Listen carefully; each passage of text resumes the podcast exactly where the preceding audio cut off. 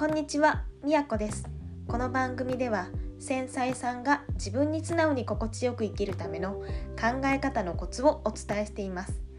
今回は仕事の満足度を左右する8つの要素についてお話ししようと思います。今日もお仕事についてのお話です。最近16年間勤めた会社を辞めて就職活動をしていたので自分にちょうどいい仕事つまり自分の満足度が高い仕事って何なんだろうってすっごく考えたんですよね。私が考える仕事満足度を決める8つの要素を説明しますね。1つ目仕事内容。仕事自体が好きかどうか。得意かどうかを含めて仕事そのものの内容です。2つ目仕事の将来性。この先も続けていける仕事なのか。とか仕事を通して成長できるかということです。3つ目人間関係。まあこれは大事ですよね。何をするにも人間関係は影響してきますよね。4つ目職場の環境。5つ目仕事の量。これは忙しさストレスに直結しますよね。6つ目拘束時間。勤務時間。通勤時間休日を含めた時間的なことについてです。7つ目お給料。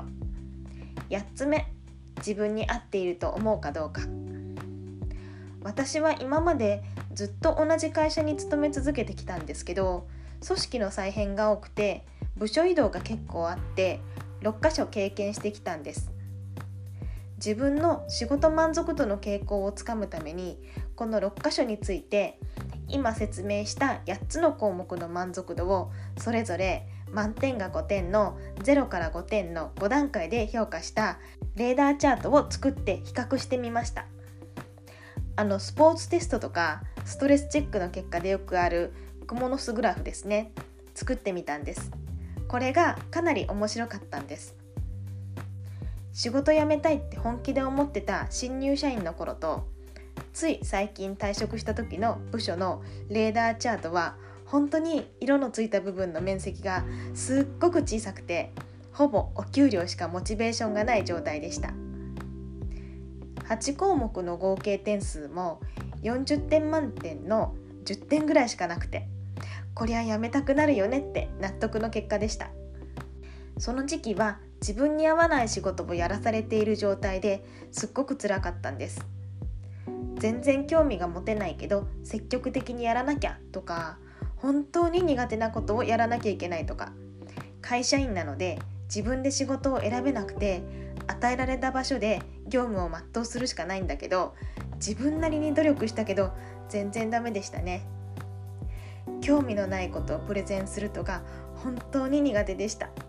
私ってこういう人なんだなって自分の価値観を改めて確認できて面白かったです。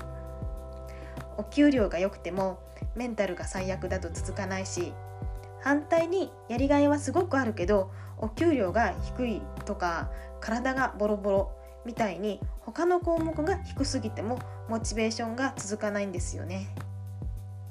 綺麗な八角形じゃなくてもどこかがへこんでいても他の部分でしっかり満足できていた時期はそれなりに楽しい仕事ができたかなと思います。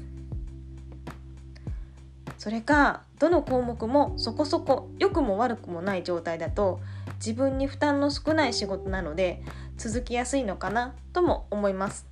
でもちょっと退屈になっちゃう人もいるかもしれないななんて思いました。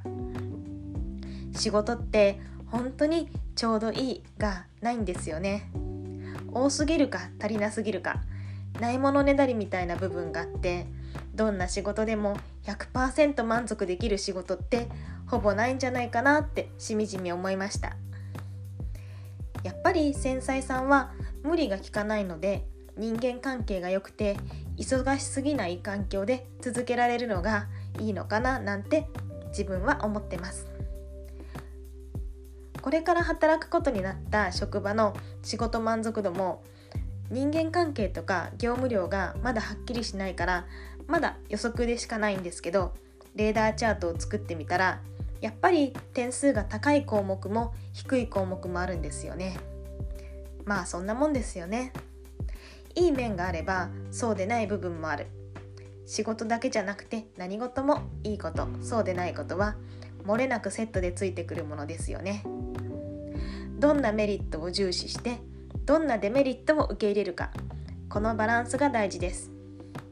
あくまで予測でのレーダーチャートだったんですが今のところトータルの点数はまあ高めではあるので前向きにやっていきたいなと思ってます。音声なのでレーダーチャートの説明が伝わりにくかったかなと思いますけどとっても面白いのでお時間があればこのレーダーチャートおすすめなのでよかったら遊び感覚で作ってみてくださいね。それでは今日はここまでです。最後まで聞いてくださりどうもありがとうございました。ではではみやこでした。